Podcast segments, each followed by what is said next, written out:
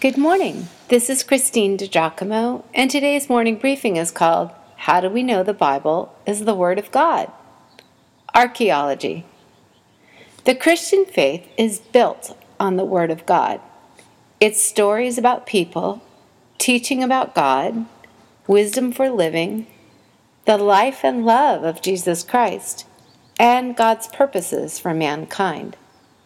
And yet, your college aged young person will come home and tell you Scripture's just allegory because her professor has said it has been miscopied, misquoted, and mishandled down through the centuries, etc.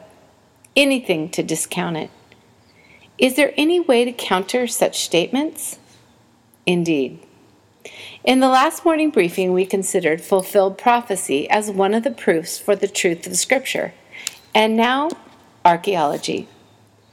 Biblical archaeology brings to life the people, places, events, and customs described in the Bible. Through scientific process, trained professionals seek out and carefully uncover sites which might help to further explain portions of Scripture or events and customs described in Scripture. Biblical archaeology refers to a special focus of archaeology within a certain location at a certain point in time. The fact that it's biblical means that excavations are typically limited to areas mentioned in the Bible, places such as modern day Israel, Jordan, Syria, Turkey, Egypt, Iraq, Iran, etc.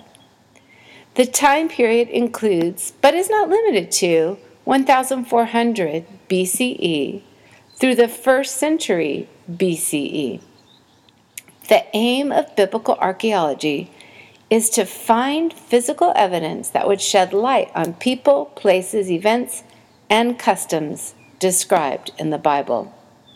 The fact is, Scripture is supported by archaeological evidence. More than 25,000 discoveries within the region known as the Bible lands have confirmed the truthfulness of the Bible, and with less than 1% of the dirt being turned over in Israel. Archaeology is both art and science. As an art, it searches for the material remains of ancient civilizations and tries to reconstruct, as far as possible, the environment and the organizations of one or many historical epochs. As a relatively recent modern science, it is a science that is barely 200 years old, but has completely changed our ideas about the past. Now, Dr. Nelson Glueck, American rabbi, archaeologist, and president of Hebrew Union College in Jerusalem, who is credited with discovery of 1500 ancient sites, said, "It may be stated categorically that no archaeological discovery has ever controverted, that is, overturned, a biblical reference. Scores of archaeological findings have been made which confirm in clear outline or exact detail historical statements in the Bible. And, by the same token, proper evaluation of biblical descriptions has often led to amazing discoveries. Time magazine. For instance, David, shepherd boy, second king of Israel, the man's after God's own heart. Did he really exist? Well, in the summer of 1993, as late as that, an archaeologist made what has been labeled as a phenomenal and stunning discovery. Dr. Abraham Biran and his team were excavating a site labeled Tel Dan, located in northern Galilee at the foot of Mount Hermon. Evidence indicates that this is the site of the Old Testament land of Dan. The team had discovered an impressive royal plaza. As they were clearing the debris, they discovered in the ruins the remains of a black basalt stela, or stone slab containing Aramaic descriptions. The stela contained 13 lines of writing. But none of the sentences were complete. Some of the lines contained only three letters, while the widest contained 14. The letters that remained were clearly engraved and easy to read. Two of the lines included the phrases, the King of Israel and the House of David. This is the first reference to King David found outside of the Bible. Okay, here's another one Walls of Jericho. Read the story in your Bible, please. Joshua chapter 6, verses 1 through 21. If you're looking at this uh, written morning briefing, you can see the link there to Bible Gateway. Did you read The Circle Maker? This story about Jericho is not just symbolic of how God answers our prayers and responds to our obedience, it really took place. Fascinating and a clear reason to circle in prayer, dear friends. First excavated in 1907, then the 1930s, said to prove the existence of the Jericho walls.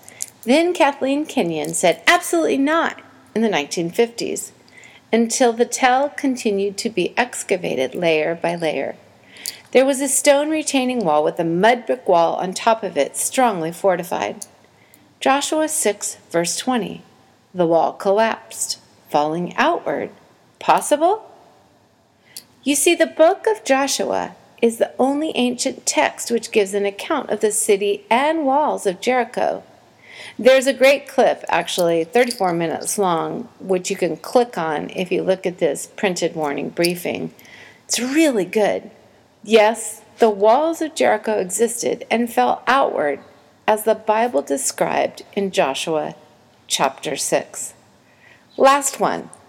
For centuries, there were no proofs of the person Pontius Pilate.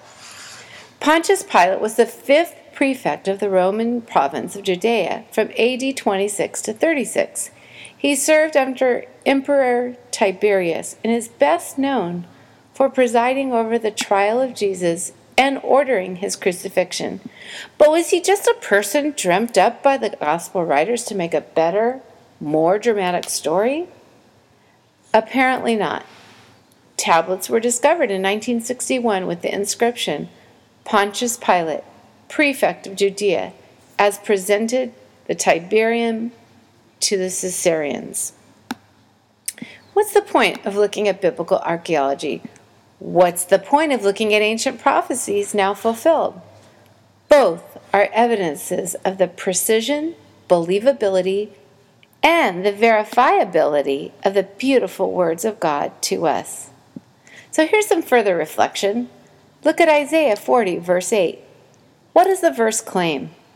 Do you believe it?